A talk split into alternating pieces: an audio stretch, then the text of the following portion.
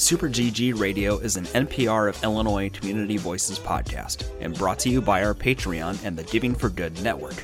The GG Network is a platform for content creators to elevate independent artists while leveraging Patreon for charity.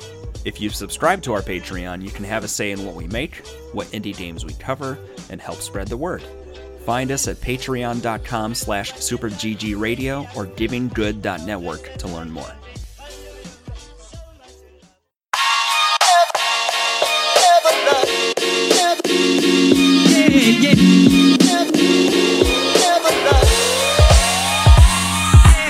What's good, Internet? And welcome to session 141 of Super GG Radio, where friends chat about video games and all things adjacent. I am your host and Santa of the podcast, because I'm oh so giving, Eric Getty Gettinger. Wait, I'm not Alex. All right. Now, hold on. Getty. We talked about this. No. You think just because you hosted the podcast 2.3 times and because you have a bigger beat list than me, it's not the size, it's the games that matter. You think that you could just take over my podcast, you can just do whatever you want. Alec, just first off, I just want to prove that any idiot can host a podcast, especially this one. Alec, hit it! What? Hit it. Hit what? Hit who? I was trying to unleash the Gettitron 3000. Oh! I built a podcast hosting robot. A robot, if you will. It's in my garage. Okay, you know what? We're going to... Getty, keep going. I got to work on it. I'm completely confused, and I feel like we just biffed the opening, but... All right. Well, anyway, I plan on giving out some games this holiday season. Considering it's December, we're going to call it Free-Sember. This is currently pending trademark and cannot be used outside of the Super GG Radio or Giving for Good Network banners. With me this week is another holly jolly guy, Alex Arona. I've already proved that I'm neither holly nor jolly. At the same time, I've known nothing about trademarking or copywriting. But we have a lot of games that we could probably give away. Good.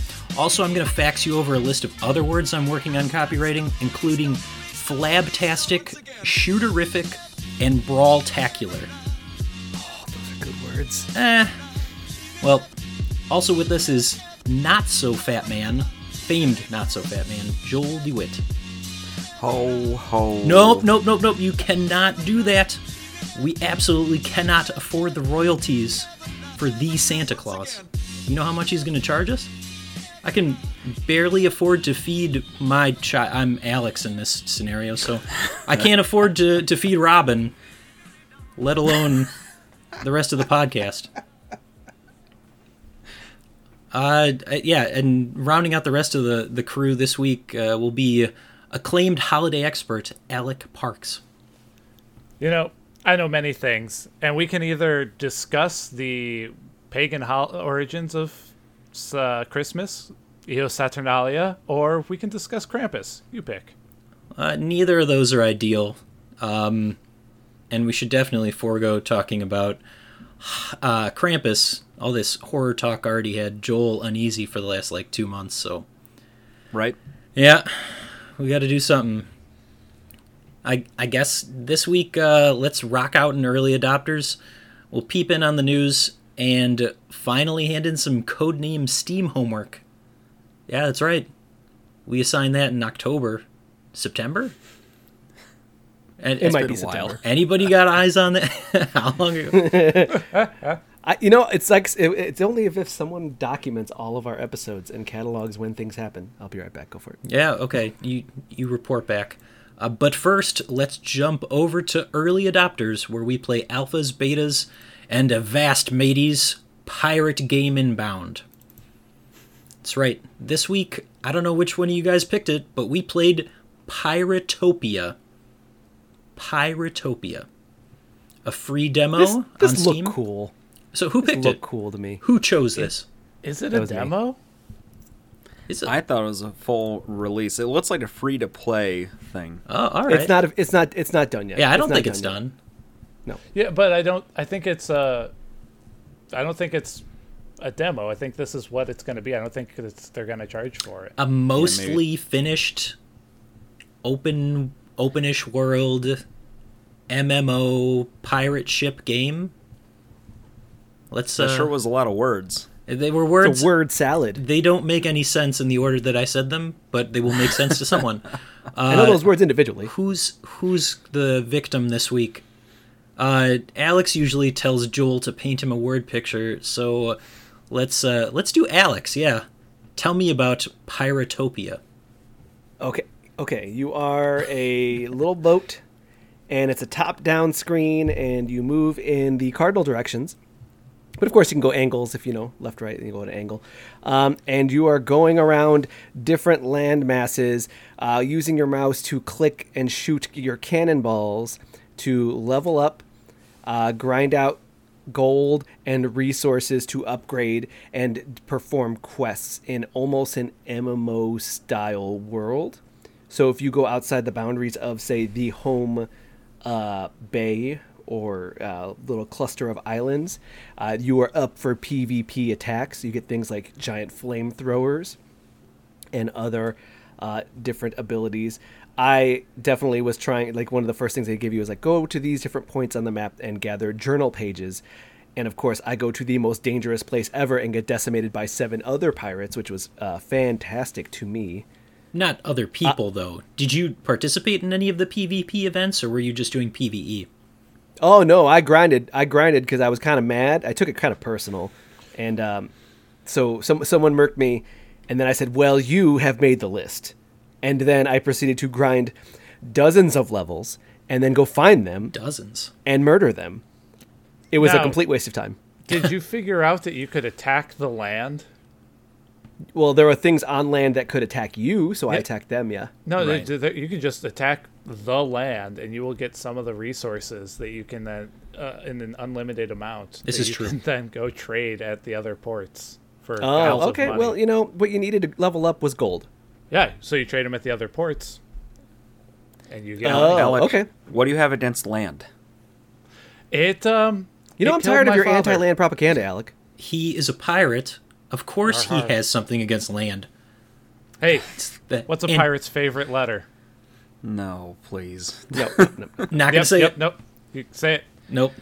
Say it. It's not going to happen. So say it. In this open world, there are like sectioned off areas. Obviously, you can go around, try and figure out where you best fit in.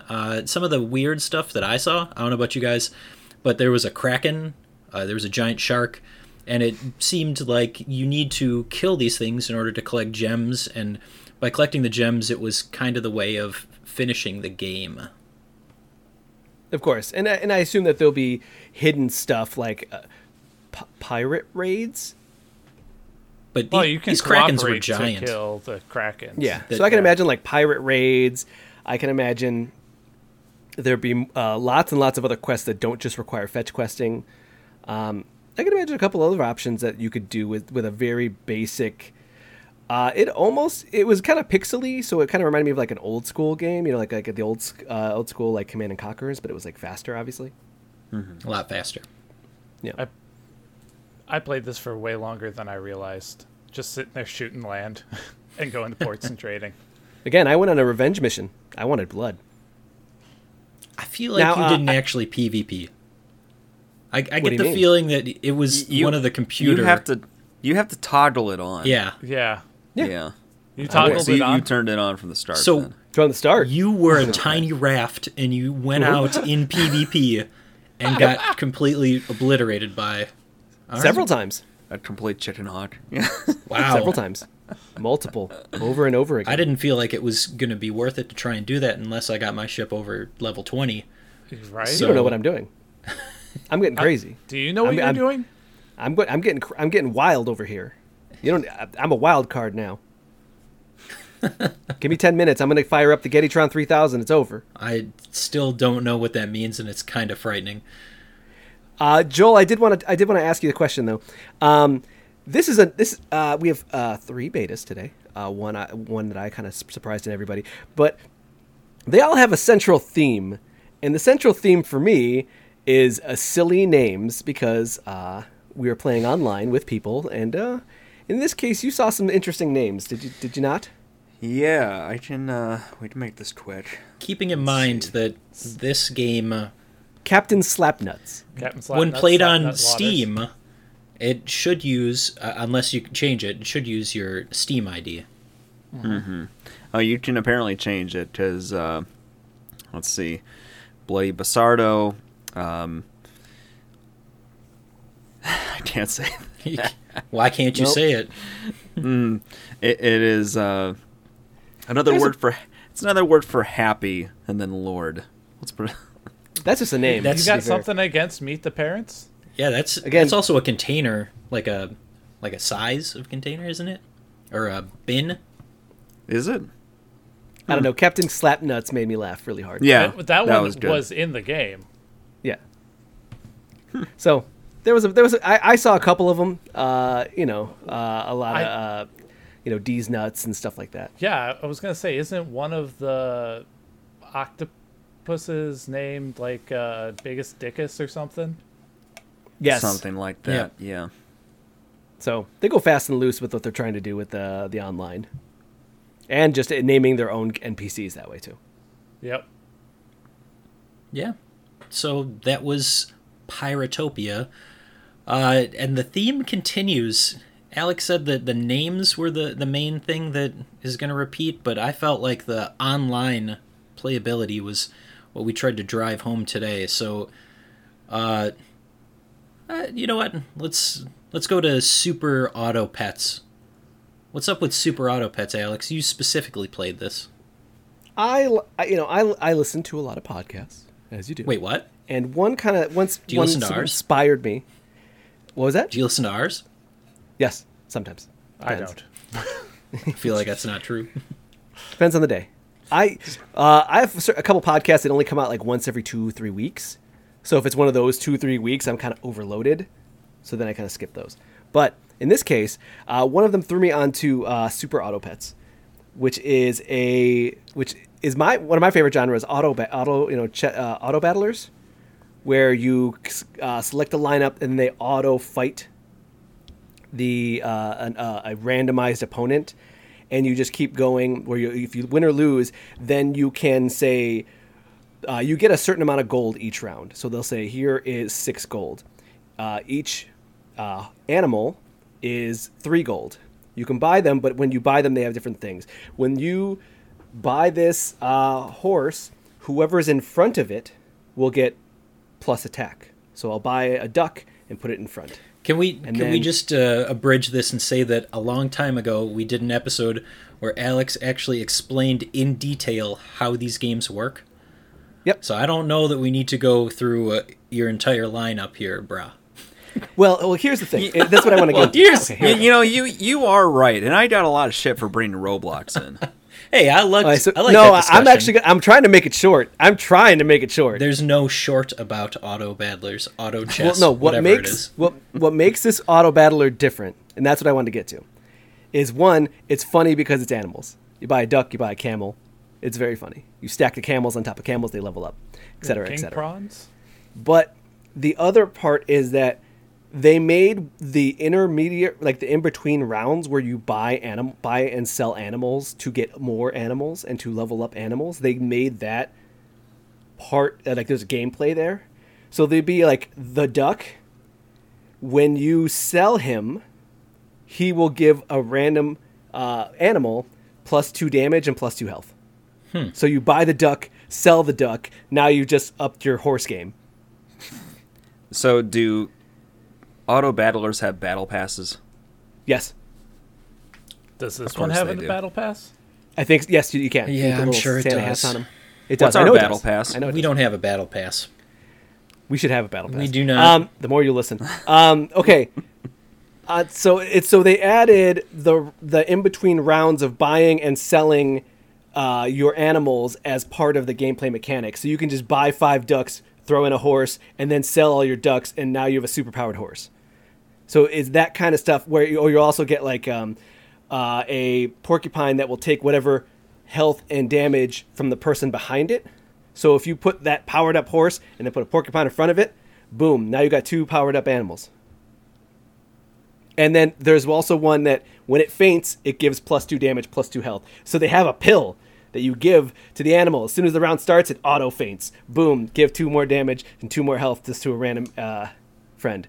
That's what I'm saying, is that it's so weird that they made it so complex that they added more layers onto auto battle. So let's get down to the nitty gritty here. How many? It sounds like you're just playing Magic. No, because it automatically plays for you. It does all the battles for me. Yeah. So how many times have you won?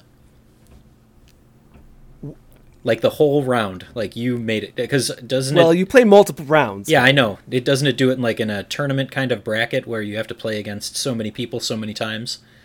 I've only played 4 hours, Getty. I have not won any. Oh my God. 4 hours. Again, we did like a whole episode where Alex even wrote a detailed instruction on how to play, and he tried to make us play. I still have that document. I'm going to play this. I'm going to play it. It is currently in beta. So but they do have already purchasables, including little hats you can get on your animals, or they've added bonus animals that are still in development that you can purchase for real cash. That's how they get you. Are taking money. Pay to win. That's truly how they get you. Not again, it's development, so you don't know if they're powerful or not. It's just kind of something they're tinkering with. But it's the hats. But the hats are what you pay for. Yep. Top hats. Yes. I mean, which is actually like directly what they reference when you're playing Dota. They say like, "Oh, I bought more hats," and it's like just costume skins and stuff like that. But it's like here it's legitimate, just hats, and they don't even fit. They're not like they actually made the hat mold to the animal. They just took the same picture and just moved it with a mouse over the Oh, I'm having a good time, guys. All right, so I think it's safe to say that based on that, we probably could have our own battle pass. That's fair. Yeah. Speaking of battle passes, Getty. Nope. Not a good segue. I'll leave the segues up to you. Yeah, you could segue, but I think I would have said, speaking of battles, we also played Battle Bands, Rock and Roll Deck Builder. We played this on Steam, and I think I want to hear from Joel this time. Can you tell us a little bit about Battle Bands? So, Battle Bands is a, let's say, indie rock card battle game. I think that's probably the perfect way to summarize it. So, thank you. So basically the structure is that you are an indie band, you are facing off against a rival indie band, and each round you did a handful of cards, and then there are like major song part cards that had to be sort of the foundation, and then you and your bandmates go back and forth placing cards on top of that until you reach a threshold where they call it finished, and then they move on from there, adding on a new one, provided that you or your bandmates actually have one of those like larger cards to place down first. Now, what's interesting about the gameplay here is in one turn you play two. Like there's energy assigned to each move, so you've got basically 2 energy to spend each round. Bandmate has 2 energy that they can use. Right, and unless I miss something, your bandmates play freely. You don't actually choose the card. So they're bots. They when are. You play, there already is an online where you can have a 4-player band. Yep. Oh really? Okay, I didn't know that. Thinking about trying to organize a beta breakdown with that. Because I'd like to play that with multiplayer beta breakdown Monday, Tuesday. So that's really interesting because I'm sure that changes the dynamic quite a bit from what I play. Yeah, but I mean even with that caveat, it was a lot of fun. Like I enjoyed the sound of the music. Like it is very sort of generic indie rock band kind of sound. And the nice thing that I noticed was that each of your band members, they would play different cards that are specific to their instrument. So like if the keyboardist played their card, you would hear it a little bit more in the background music. And then if the drummer puts like drum solo, you'd see it go off real quick. Nice little attention to detail like that. I really appreciate that. Now, the thoughts I had on it were that I like that you would play different bands. One of them that I played against was a mouse in a mech suit The mech was playing a guitar. He was wailing on the drums in the pilot seat, which was hilarious. And then they had a dog ska band. Yep. Yes, the Good Boys. The Good Boys, which was very funny. And the decks all felt very varied because the premise is to build hype. When you start a set, which is like a base, like so if I were to say I'm going to do a guitar solo, that would be worth 5 hype, and people would draw their. But it would say it would take 3 cards to complete. So us as a team would put 3 cards, which each of those cards would build hype as well. But once we complete the set, we get that bonus hype from that set, and then that would be collected. So the idea is to get hype. The Good Boys, I believe it wasn't the Good Boys. It was a different one. But there was one band that their whole set of their deck was just based on negating your hype. Oh, yep. The skater ones. Oh, hated them. Yeah, so they would every one of their abilities would start hitting your hype. So by the end, you would be way ahead, but when they would take their turn, it would just take you down to where you'd be pretty even with them. Yeah. So it was actually very tricky on that one. It seems like it's roguish because you're making runs. You aren't guaranteed to see the same bands that you're battling. I ran into the Barbarians twice, but other ones were unique. And then the more you use cards, the more that they level up, and then you can adjust them or change them to however you want, whether you want this one to do more damage or cost more energy but give you more hype, et cetera, et cetera. I think that's just per run, but then what you unlock by your guitar skill leveling up or whatever is more cards for your deck. Correct. Yeah. Yeah, so lots of customization here, a lot of different ways that you can play it. Like we heard, you can hamper your enemies. You can use cards that may not cost any energy. They're low cost, but they can help fill out that set so that you can get the big bonus at the end. This one definitely has a lot of replayability, and once it really taps into the online community, I think that it would definitely be worth giving a shot if all 4 of us were able to get in. 4 different instruments. You can toss everybody on one, and then we can do a couple of runs. And a run really isn't going to take too much time. Each battle or song, in my experience, didn't last more than 4 to 5 minutes. I think you guys got the same thing. Yeah, yeah, yeah. Yeah. And you can customize your band member. Joel, did you make your guys bald? No, I didn't. I didn't do any. They had customization. Yeah, they had customization on the character. I had a goth vampire kid, and my band name was the Boner Police. Okay, nice. Yeah, let's go. Wait, let's go about the bands. Yeah. Because we're all fucking music potsy nerds. We're all terrible people. What was our cool band names? Getty, yours was the what? I was a goth, and I was the Boner Police. Okay. Beautiful. Joel? It was an indie band thing. So I just typed this in at random. I threw in, no thank you, sir. That's pretty good. Oh, mine was significant. All right. I dig it. Alec? I wish I could remember the whole thing, but it was the pompous something, and I can't remember what it was. It felt suiting. Yeah. Okay. So a lot of fun to be had here, and I think once it allows us, we'll get that. I'm sure Alex is going to organize the beta breakdown for it because this is definitely his wheelhouse. Real quick, I want to go back to Auto Pets and say that you would build a team name, and my team name, I just had the very confused buttocks. So that's why I was saying there's a bunch of random names here. Do you feel better? I do. All right, well, my face has been melted off with our sick band skills, so let's regrow it in the break. Take us off.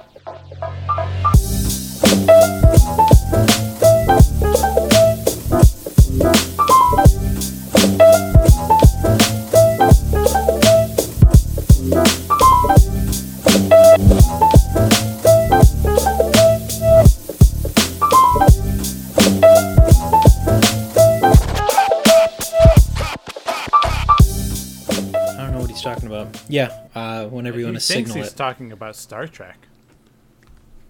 I should watch that someday. Yeah, same. All right. Thanks, guys. We're back. I don't know what you're talking about during the break. It's all out of control here. All right. News. So, hey, news.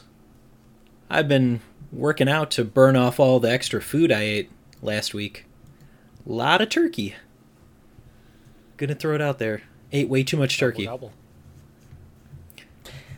We made a lot of turkey, but have like 2 down-sized bags of turkey left to do something with. You know, it's too late. You can't eat that now. We really? Made a turkey today.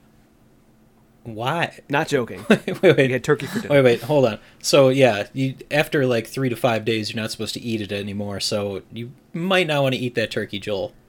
Food safety says a week, but yeah.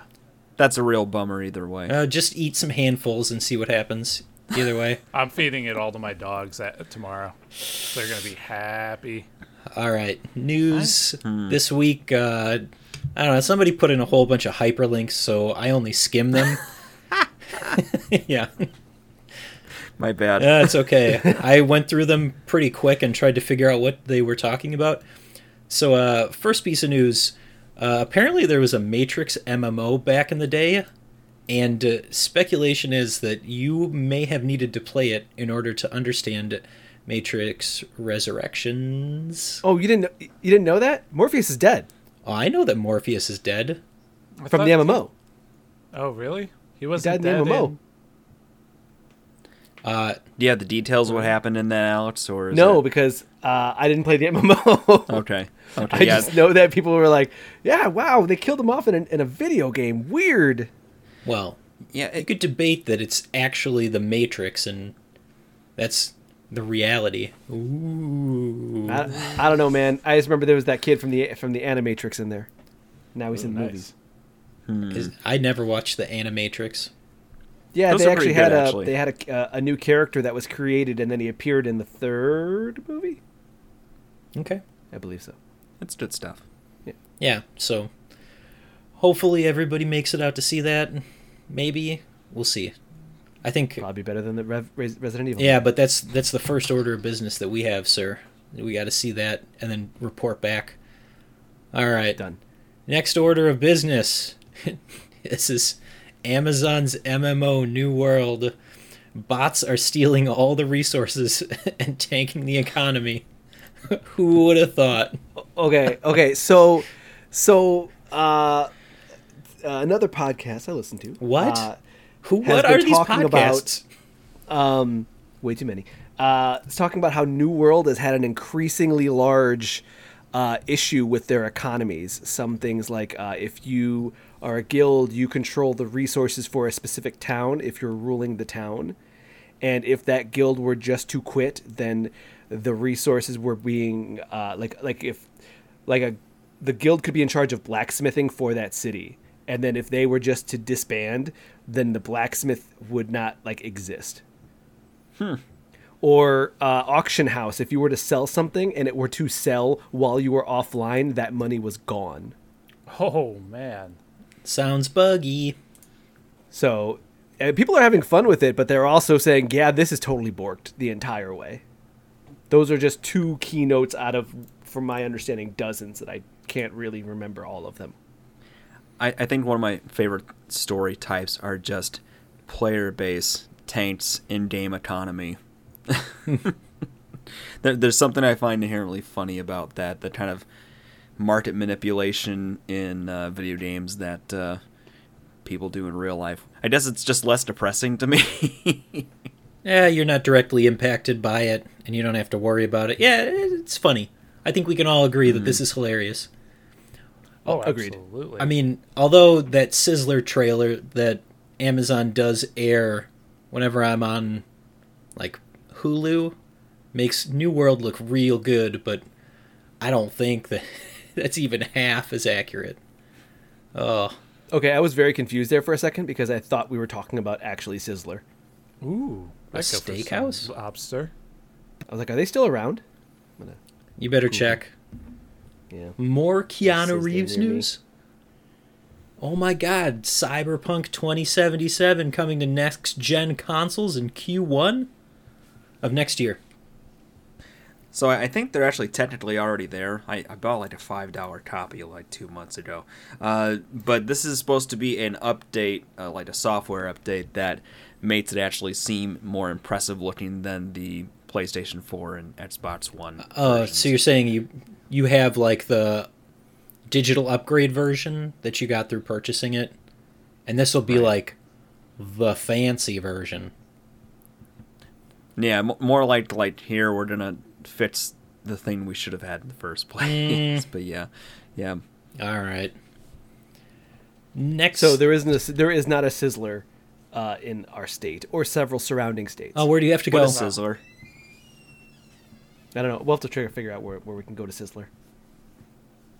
Yeah, looked like Massachusetts. Oh man, ooh. Hey, you got a while. You gonna drive out there? Well, we can make it. You can listen to all those podcasts that aren't us. Fantastic. This next piece of news, I don't know where it's coming from, but hundreds of bots descend on a Steam arcade collection. I glanced at this. It seems like all of these bots are just farming cards on Steam?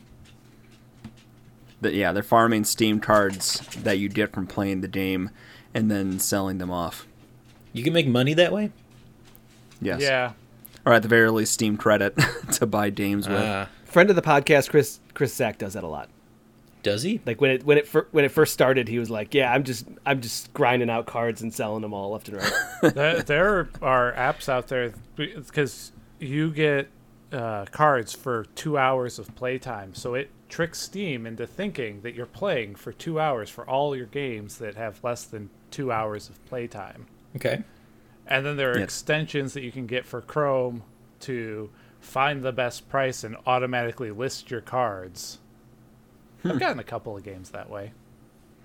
Yeah. DZAC has always been about that metagame. Yeah, he still does the thing where he does like the apps that watch ads for you and then collects and then does all his searches on Bing. I forgot about those. I ran those for a while too. That's still a thing. They are not worth the effort. For some people, they must be. Some people just enjoy the process of doing it. I don't. Like mining for Bitcoin. Oh. Ooh. Were you mining in the deep web? It's just something to do. And then to think I'm getting one over on everybody. I don't know, man. You're not. I don't know. Something about taking it to the man, or the man. Something about taking it to the man. Yeah, but then you have to sell the Bitcoin to the man so that you could use his money. Anyway. Yeah, this is awful. This is terrible. Almost as terrible as the idea that they would make a Mass Effect TV show. Okay, so it was going to be a movie. They never agreed on it. Never got written. Getty, you're the Mass Effect fan here. I know of Mass Effect. I mean, yeah, you have an N7 tattoo. Okay. Now, great. Now he's going to get identified on all those subreddits. Done. What? I'll say photos. I'll have shirtless photos of Getty. I just want to say that. The question I have is it a femme shep or a male shep? For the TV show or what? Yeah. I don't know. The idea is that they're not even sure that they would follow Shepard, and I don't think that they should. If they're going to release a Mass Effect TV show, they should do something like The First Contact or anything leading up to it. They shouldn't focus on Shepard because he's already got a whole complete story that's out there. That is true. That's a good point. Idea with the next game, Mass Effect 4, that they're going to release. I don't know what it's going to follow. It looks like they've already leaked, or at least the pictures that they put out seem like some of the crew members might be back, but I don't know that they need to focus on Shepard anymore. Shep. Yeah. Sherpa? Maybe. Ooh. This is a piece of news that's near and dear to Joel's heart. More people are playing Farming Simulator online than are playing Battlefield 2042. That's a bummer. Can you believe that? Well, back in my day, it was Battlefield 2142. So it was a whole extra 100 years in the future. Well, I think that the problem is that, like, Battlefield came out against a Call of Duty and a Halo. So, I mean, it's just, it's hard. And the other part is that they made a Battlefield that lets you create these custom battles that include all of the other games. So all the other Battlefields, including like Bad Company, all can be played in this one game. That's kind of a neat premise, so but is it necessary? It's more the fact of that, like, it doesn't make for a giant... It splinters the audience, I feel like, where you'll have one... like a group of like 500 playing one type of match and then a group of 500 playing another type of match, but it's so separated because there's so many different permutations and variations that I feel like you're not going to get a ton of those big epic maps. You're going to get like big epic map with a lot of nothing. But the real question is, Joel, how much time have you put into Farming Simulator 22? I, in fact, surprisingly enough, have not purchased it yet. I still have 21 from Epic Games I got for free, and so I've already got something I can sort of dip my toes in the water because I am playing something that's not Farming Simulator, but definitely trying to be Farming. Did you get Mowing Simulator that's on Xbox Game Pass? No, that comes out next week. Does it? Yeah, that's my plans for next weekend. Yeah. Well, it's cold enough in the Midwest that you don't have to mow right now, so I guess you got to get it somehow. No, it's on here. Lawn Mowing Simulator. I can download it right now. Oh, it came out already? Fix. Yeah. Oh, man. This thing's 22 gigabytes? Woof. Nope. Think about the kind of lighting and shading. Physically authentic lawn mowing experience. Well, if they don't have Toro. Execute ground checks, set your blade height, and measure your engine load as you complete a variety of lawn maintenance. This is something else. Oh, man. I'm so on board for this. You know, you can just come mow my lawn. Nope. I want a virtual lawn. This is like that unpacking thing. Nobody enjoys cleaning their house, but you know, you clean a virtual house and it's great stuff. Yeah. Yeah. It's absolutely true. All right. Speaking of things that nobody likes, Rockstar is bringing physical copies of the GTA trilogy to the world. Did you need this? Do you want this? All right. So the thing, I don't want to pay $60 for it. Okay. How about that? Yeah, that's obscene. Like, just they've been selling these on tablets and phones for a while. I don't think those went above 10 per there. I think I paid $5 for the mobile, the iOS version of GTA 3. Yeah, and from what we've heard, it's sort of like is same quality. And I know there's a Nintendo tax where everything on Switch gets bumped up, but this is everywhere, right? It's $60 everywhere. This is everywhere. That's a tough ask just to say I have access to it here. To me. Do you know what? Do you know what would make it 60 for me? Throw in GTA 1, 2, and what was the other one? The British one. Oh man, the British one. Yeah, I know what you're talking about. It was so they went back before GTA was 3D. It was top down. Yeah, and there was a GTA. British Googling British GTA. Don't Google. All right, Alex. Abbey Road. That seems terrible. Just awful. All right, Getty, I know majority of your stuff is Grand Theft Auto London 1969. Because you end up going through the GameStop cycle of trading in games you're not playing anymore. Yes. I'm primarily on PC. So like 99% of the stuff I buy is digital. How much are you guys doing digital versus physical? Even if it wasn't like this weird special edition, just run-of-the-mill game, the new Pokemon. Mine's based on size. I don't all about size. Giggity. I don't love buying digital if the game's like 50 gigs. That's fair. Yeah, it takes up a lot of space. I mean, obviously PC is different, but I'm talking about like PS4 and Switch and PS5. I don't like to buy games like that. If I'm either I'm gonna buy it physical or I'm just gonna. I think the there's been a couple of times where I'm just like, well, screw it, I'm just gonna buy it. It's on sale, digital. But for the most part, I always do physical. Yeah, I don't think that they were gonna upgrade these games. We already saw that they were having major problems with the ones that were released. So oh yeah, I'm not necessarily talking about this, just general physical versus digital.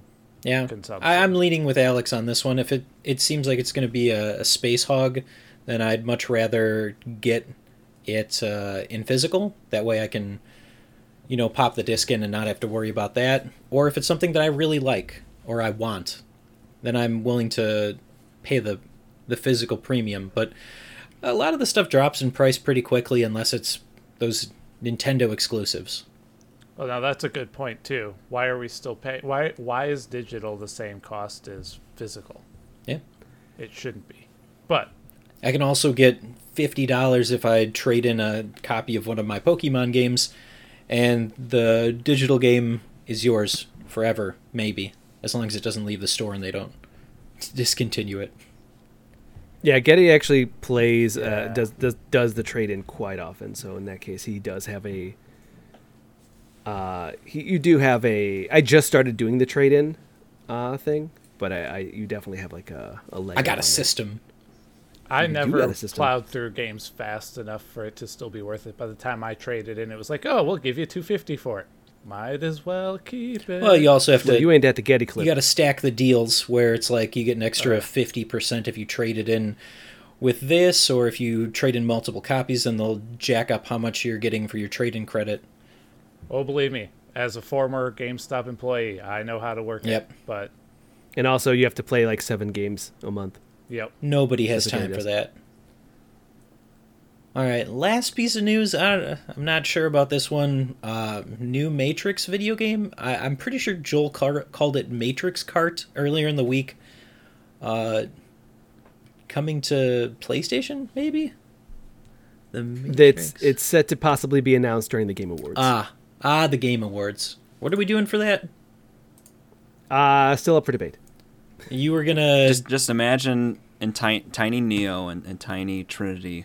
and the little go-karts, and then they be like, I want big chibi heads. Chibi heads, they can do that. I mean, that has to be, yeah.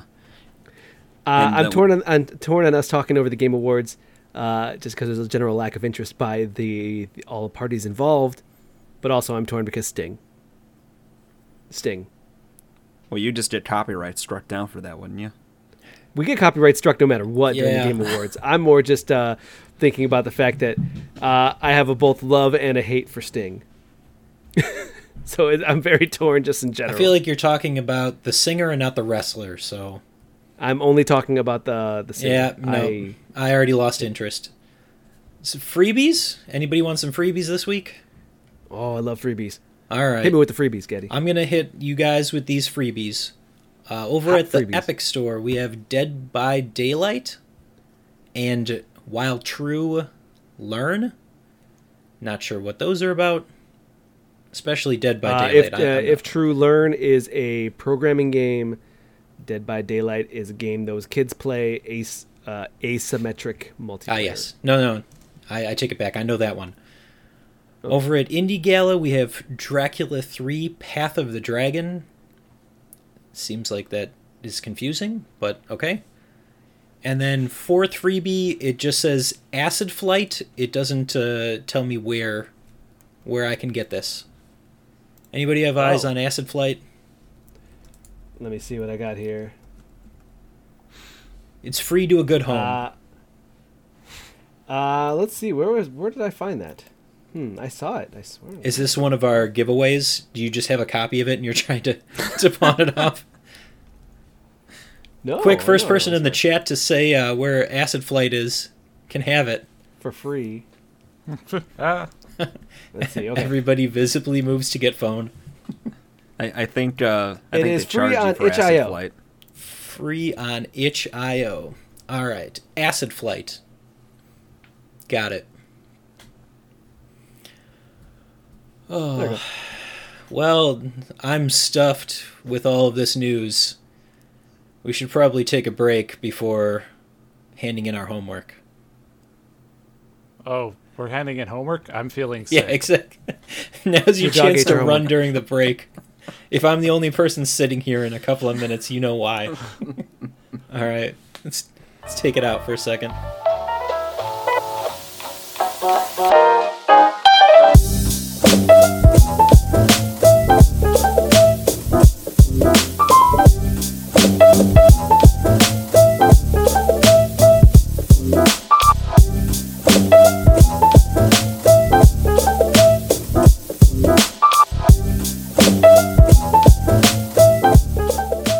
We are back with the Backlog Blog, where we play games where all of the hosts rage quit before making it to the epic finale.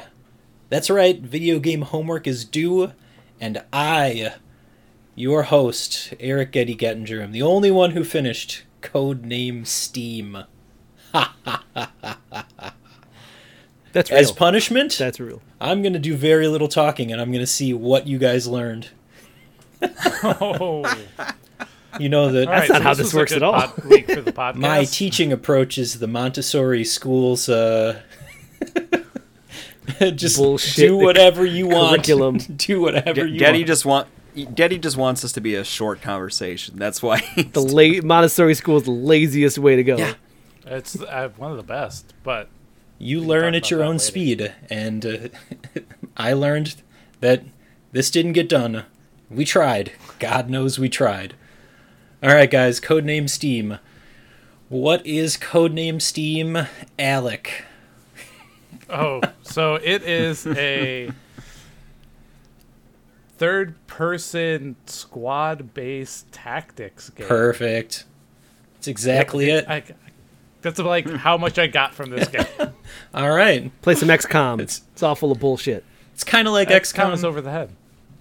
Just a little bit. Ish. Yeah. Yeah. Minus the bullshit percentages.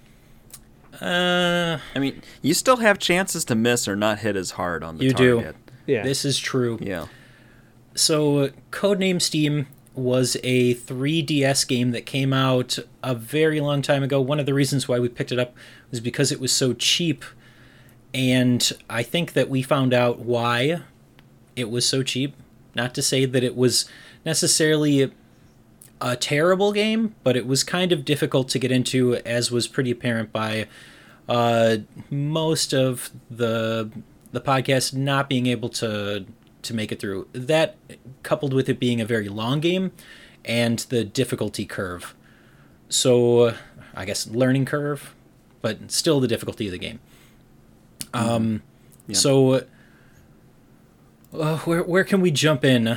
I mean, this game, it has a lot that's going on. The story-wise, it has even more going on. I think that everybody scratched just the tip of the iceberg, but I want to hear Joel's take on what you experienced from the story, what you liked, what you didn't like. They all looked very cool and comic booky. Yeah. Look, these are ripped. And they're Abraham ripped. Lincoln is, like, the leader of the resistance, which kind of tracks. So, like, good on that. So, historical accuracy, it's got it going well for that. So, one of the reasons why I picked this game is because Alex and I have written for Nintendo World Report for some time. And they have a podcast called Radio Free Nintendo that I've been listening to on and off. And they all played this game. And it was at a time where I was more into the Fire Emblems, and when I heard them talk about it, I was just like, okay, cool, I'll keep that in the back pocket to inflict on you guys later. Granted, that was like 5 or 6 years ago, I think, before I heard that on their show. But what interested me about it is that it was a tactics game. The style was definitely more bombastic, not to be taken seriously. And the idea of actually turning your rotation, aiming at stuff and shooting stuff at the time, to someone who didn't do much PC gaming and wasn't really aware of like the XCOM-like games, seemed like a novel concept. So story-wise, I didn't glean much from it because I just got the fourth person on my team before we got here. There's something about an alien invasion, and you're basically like the strike force meant to keep them at bay, that's from what I understand. Yeah, that's basically it. So aliens invade, supposed aliens invade, and you are the first and last line of defense, kind of stealing some stuff from Men in Black. It's not even like... necessarily, it's not even necessarily like you're a strike force. It's more about like the fact that it just like you just happen to be in the right place at the right time when that stuff happened. Well, you gotta take it from a couple of different perspectives, I think. So one of the things that it does well is the use of characters. The characters, we had John Henry, we had. Tom Sawyer. We had Tom Sawyer. Yep. Dorothy, the Tin Man. There was a pumpkin. Scarecrow. Pumpkin-headed guy. Yeah, you get Scarecrow. So the cast of characters is pretty diverse, and each one of them has a unique ability that you can use during combat. And there is some customization when it comes to the weapons that you can use. As far as the aiming mechanic goes, yeah, it does something a little bit different with it. It gives you kind of full range of movement, but that can also help or hinder you when you're trying to shoot. That's where the XCOM factor kind of comes in. I would almost prefer that it gives me a percentage to hit instead of trying to dingle back and forth trying to find the perfect spot, because all the enemies had weak spots. You just had to find them. Mm-hmm. And it's essential to complete the game. You can't just go in blasting, even though that's what the enemies do. Alex, that's what the memes say to do, too. Well, Alex, you want to tell us about what you experienced with the difficulty of the game? Because I think that was one of the bigger hurdles. The thing about the game is that while it plays really nicely, it really does. It's very satisfying in its tactical nature. The movement feels good, the picking your spots. The difficult part came for me when the levels ended up being like particularly long, and they do get long a lot, and they weren't even multiple objectives, but they threw a lot at you. Even in your instance, you had told me a couple of times where they just keep throwing surprise enemies at you and just like sneak up behind you and just do ambushes left and right that are all story based, but it makes it really hard to prepare for. In my instance, the level I had problems with where there were groundworms that would come up and knock all your characters prone, which I had... I didn't necessarily like... After kind of beating my head over it, I had been at the same level for roughly 4 hours. And not in one fight. I mean, I had repeated it enough times for it to be roughly 4 hours. I played a good amount of this game. But... it was more that I don't mean amount as in the completion level. I don't necessarily mind that. It's more like I played like 20 hours of this game. But just getting stuck in that area. At one point you said, they changed the ground texture. Yes.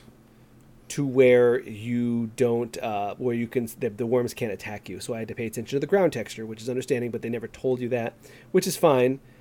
But once I avoided the ground texture, one of my characters could not. He did not have the movement enough to move that one spot. He was always in the other, the ground where the worms could attack by one space, which isn't necessarily the worst thing in the world, except for I would get everybody across.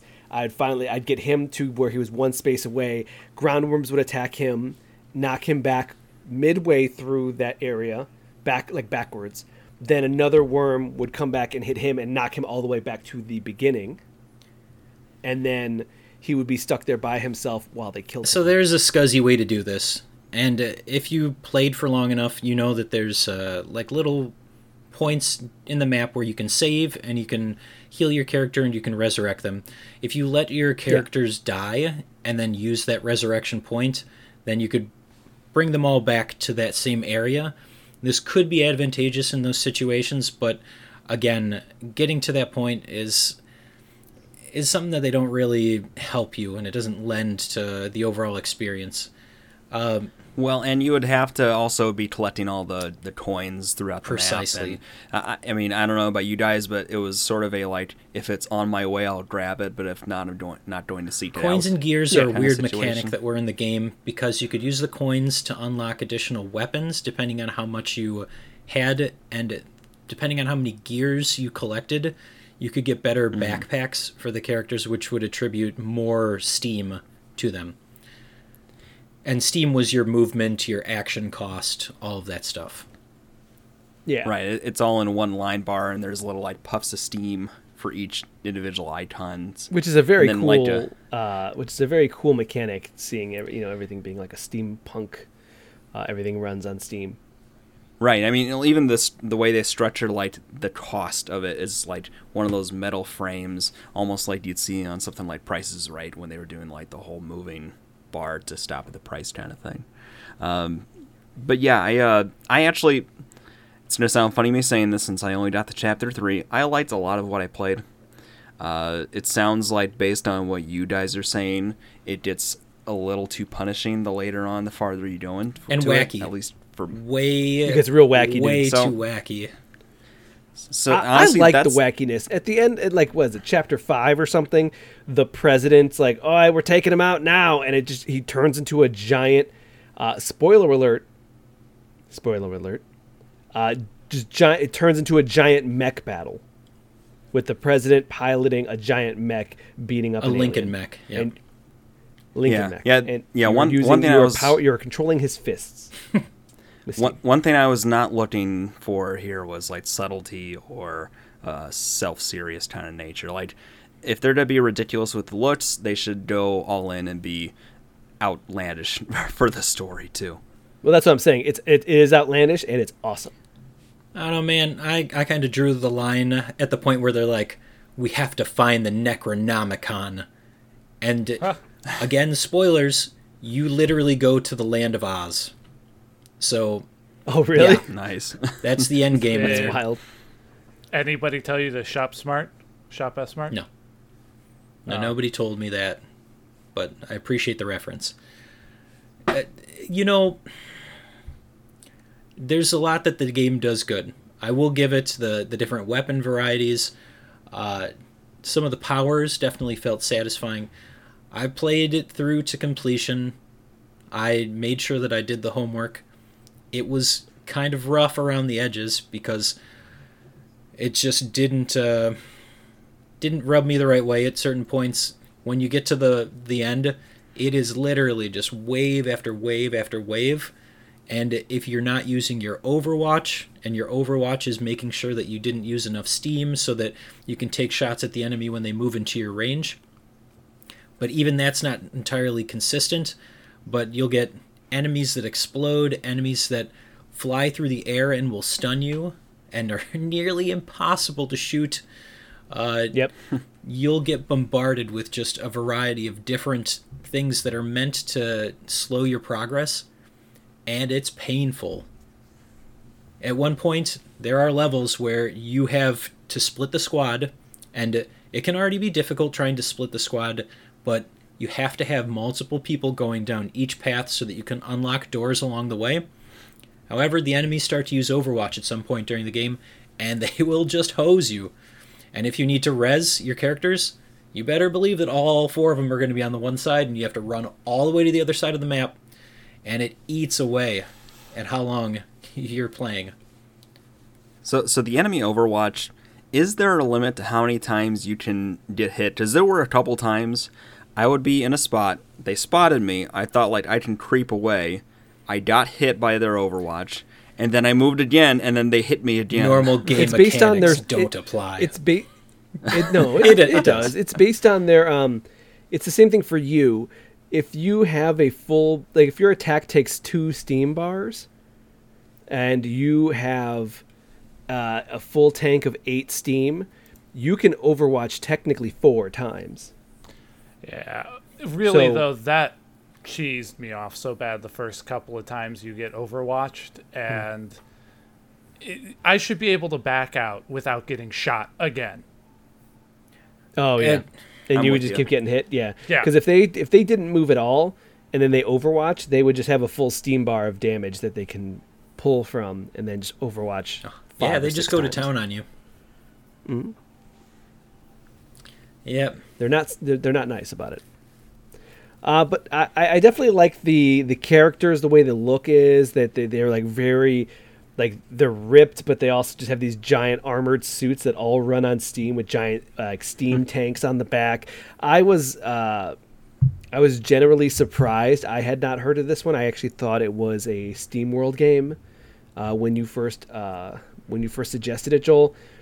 And I, despite me having some bigger problems with it in the end, I really, really enjoyed my time with it. I had a great time playing it.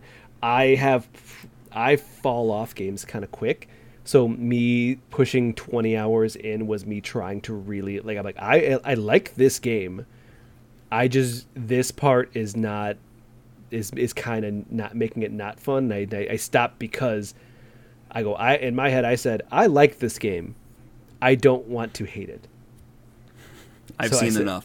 Yeah, so I said, I'm going to keep my opinion that Codename Steam is a fun game. If I continue to play it, I will not think so. So that's kind of where I'm at. I think that this was a fine video game homework. It gave me a reason to dig out my 3DS out of storage. I had to go to my brother's house to find the crate and dig through it to find my 3DS and charger. It made me go to the inspired me to go to the 3DS eShop. Man, that is a mess. Desolate wasteland of trash. Who thought that was a good idea? At the time, it was. Yeah, tell me about at the time. Tell me about at the time when I put a game. I put a game name in there, and I get 3 E3 interviews that I could download before I even get to a demo of the game, and then 5 more selections and pages before I actually find the game. Look, even for its time, it was one of the worst layouts, but it still wasn't that much worse. We need to comment on Alex's searching ability first, because we all know how that goes. Your Google machine work, sir, is not the best. Tell me that the 3DS eShop is good. Oh, no. I definitely agree that it's not great to look at either. Go. But I'm just saying. No, it doesn't function well. It's not as bad as the PSN shop, but it's close. Well, no, I think the 3DS eShop is worse than the PSN. I think PSN's close, but the 3DS eShop is worse. I'd agree with that. Okay. No, so normally when it comes to the end of our video game homework, we assign a letter grade to the game. I think maybe this time we should assign a letter grade to each of the people depending on how far they made it. I'm kidding. I got a big old F. I incomplete. Yeah, there you go. Just with what you guys did play, try and assign a letter grade to it. For me, I would probably give it a high C, a low B. There's a lot of stuff that I liked about it. There's a lot of stuff that definitely needed some fine-tuning. But overall, it's a playable game. It does what it does in a non-forgiving way. So I appreciate that. And I don't know. I'm not feeling generous today, so. I'd give it a B. I like what it did. I like the characters. I was generally happy and like smiling, like laughing during dialogue cutscenes, saying, "Damn, this is wild. I can't believe I'm fighting in an Abraham Lincoln mech right now." Just in general, I had a blast. I think that if I were to continue to play, like if I were to pick it up right now and play that level that I'm still stuck on, it would drop a letter grade. So I'm going to say a B, flat B. All right, Joel. I mean, with you guys, B minus. I like the bone structure of the game. I think functionally the idea of walking around freely and having these separate tiles that use out Steam and then having to use your currency of Steam to also do your shooting is nice. I think it's pretty well balanced in that way. I think the aiming part is neat, if maybe uneven in execution. And just the characters and the story being so ridiculous. There were a few times where the acting or the text made me like actually chuckle while playing this game. So I think if you don't take it too seriously and decide okay, I don't need to beat this. I'll just tap out when I've had enough. I think it's there. Before we jump over to Alec's score, Joel, were you using the left and right bumpers to aim, or were you using the stylus? I was actually using the face buttons. Okay. Oh, that's right. That's what you can, because you can use the stylus, and that. Yeah. I didn't know you could use any other button, so I only used the stylus. Oh, there was also a little nub on the right-hand side of the 3DS. Wait, you mean your new 3DS that I don't have? Correct. You know why? Because I want to play Legend of Zelda Link to the Past. I can't. All right. Look, you're a part of my Nintendo Switch family. You've got access to that. No, it doesn't work unless it's a new 3DS. And now we feel bad for you, but not that bad. All right, Alec, what do you give it? I'm going to have to go with a C. It largely is because it wasn't my kind of game. I kept getting frustrated with the little bits that I could play with how the Overwatch mechanics and everything worked. But the story was good. The art was fun. And it was kind of entertaining. So, yeah, C. All right. That's... I also wanted to say that I don't generally... this is a genre I always want to be good at and like and have a good time with. And every time I'm beaten until submission that I hate everything and these games, I'm like, man, I'm going to buy that new XCOM. It's going to be great. And then I play it for 3 hours and be like, I suck. And all it is making me feel bad and making me depressed. And this was one of the first ones where I felt semi-capable. And it gave me 20 hours of good times before it did the XCOM thing. So I'm okay with it. All right. So that's Codename Steam. Another successful, maybe, homework in the books. If anybody wants to reach out to us, I'm sure that we have at least 3 copies that people would be willing to give away. I mean, mine's up for grabs if anybody wants it. So. You're up on the next video game homework. That's what I hear, but... Again, I don't know what form that's going to take. We'll have to come back to it.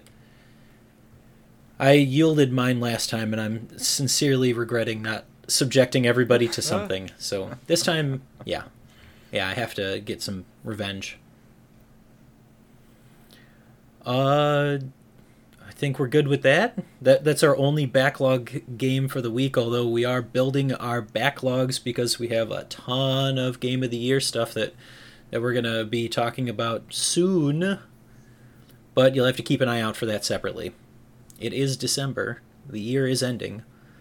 But we'll transition over to one last thing for now. One last thing where we give you, the listeners, something to think about going into your week and us to think about while we're going into the weekend. And I guess I'm Alex this week, so I get to go first. Notoriously, I never know what to say either. I usually wait to see what Joel is going to say and then regret all of my decisions. I played Kenna Bridge of Spirits, and I immediately added it to my Game of the Year list, so I think all of you should play it. I know that you won't, but go do it anyway. What's it on? PC or PlayStation. So find a PC copy. We'll let Alex go next. Getty keeps trying to get me to play Kenna Bridge of Spirits. My Game of the Year list is set, and he keeps trying to make it chaotic and throw everything into upheaval. Considering that I completely forgot Backbone, then played and beat Backbone, and then had to redo my list again. Don't you have 15 games on your 10-game list? I do. Don't make it 16, Getty. There you go. Joel. You guys have already lapped us on the beat list game now, but I've got no way of catching up now. Kelly bought some... murder mysteries in the box. So cool. We'll be working on those. Still into diamond painting of all things, which is it's an old person thing. It's literally just a picture on a sheet of fly paper, and then you it's almost like dot matrix painting or pixel painting type stuff. Sorry. Showing my age between that and farming simulators. Married winter Midwest kind of thing? Like, there's nothing to do outside, so you just sit and grumpily paint a picture. Is this what I have to look forward to? You better believe it. Oh, totally well, I'm our canary in the coal mine. That's how it is, huh? Okay. Oh God. All right. Yeah. All right, Alec, take us home strong. Oh God, do I have to? Nah. I'm just keeping going on Final Fantasy. I've been grinding out some job levels, and I might do some more of that because it's a nice way to just spend 5 minutes. Just 5 minutes? I'm looking. Just 5 minutes. 5 minutes with Final Fantasy V? Yep. Sounds like a good streaming segment. Yeah. Where 5 minute streams. Grind. Ooh. That needs to be the next competitor for Twitch. It's like the TikTok of game streaming. 5 minute streams, yeah. Well, I guess that'll do it for another episode of Super GG Radio. Before we go, you can find us on Twitter @SuperGGRadio and twitch.tv/SuperGGRadio, where we have a streaming schedule. This is the first time hearing about it. Mondays are usually dedicated to Alex, subjecting Beth to playing games. You got anything on the docket for this week? Going to A Way Out, and then actually Joel took my next game, which was going to be just two of us. All right, so keep an eye out for those. Tuesdays, Joel lost his Keyblade. Will you continue your journey into just the two of us? Or It Takes Two? It's actually It Takes Two. Yes, we're going to take a quick sabbatical on Kingdom Hearts 2 as much as we've been enjoying it, actually, just because it's a good couples game so far. I was talking to somebody about how, like, Unpacking is a good couples date night game. And I think that Tate's 2 might end up being that thing. Although Alex warned me that it has some very dour tones. Yeah. Okay. But I was that's the one I was thinking about. I was like, oh, we're going to play that after A Way Out. And then it's like, oh, crap. Right. Joel's playing it. Maybe I'll You heard it here first. It is worse than a prison escape. It'll be interesting to find out what happens. Wednesdays, we have nothing currently. Thursdays, hey, that's today. That's podcast day. You can watch us if you want. Fridays, nothing. Saturdays, sure, we'll figure something out. Sundays, that's when Alec has his Final Fantasy spree. You gonna continue on that? I'm continuing. I just hope I beat 5 before 6 comes out. Alright. Because I might jump ship. I believe it. All right, so if you want to catch us, you know how to do it. Mondays, Tuesdays, Thursdays, maybe Saturdays, definitely Sundays. We're here for you, the listener. And if you'd like to reach us with questions or input, our email address is... Wait, Getty. Make sure everybody checks out our website, superggradio.com, where we have a preview of Fashion Police Squad, and we also have a review of Getty. What was that? None of this is in the show notes. Where are you getting this information?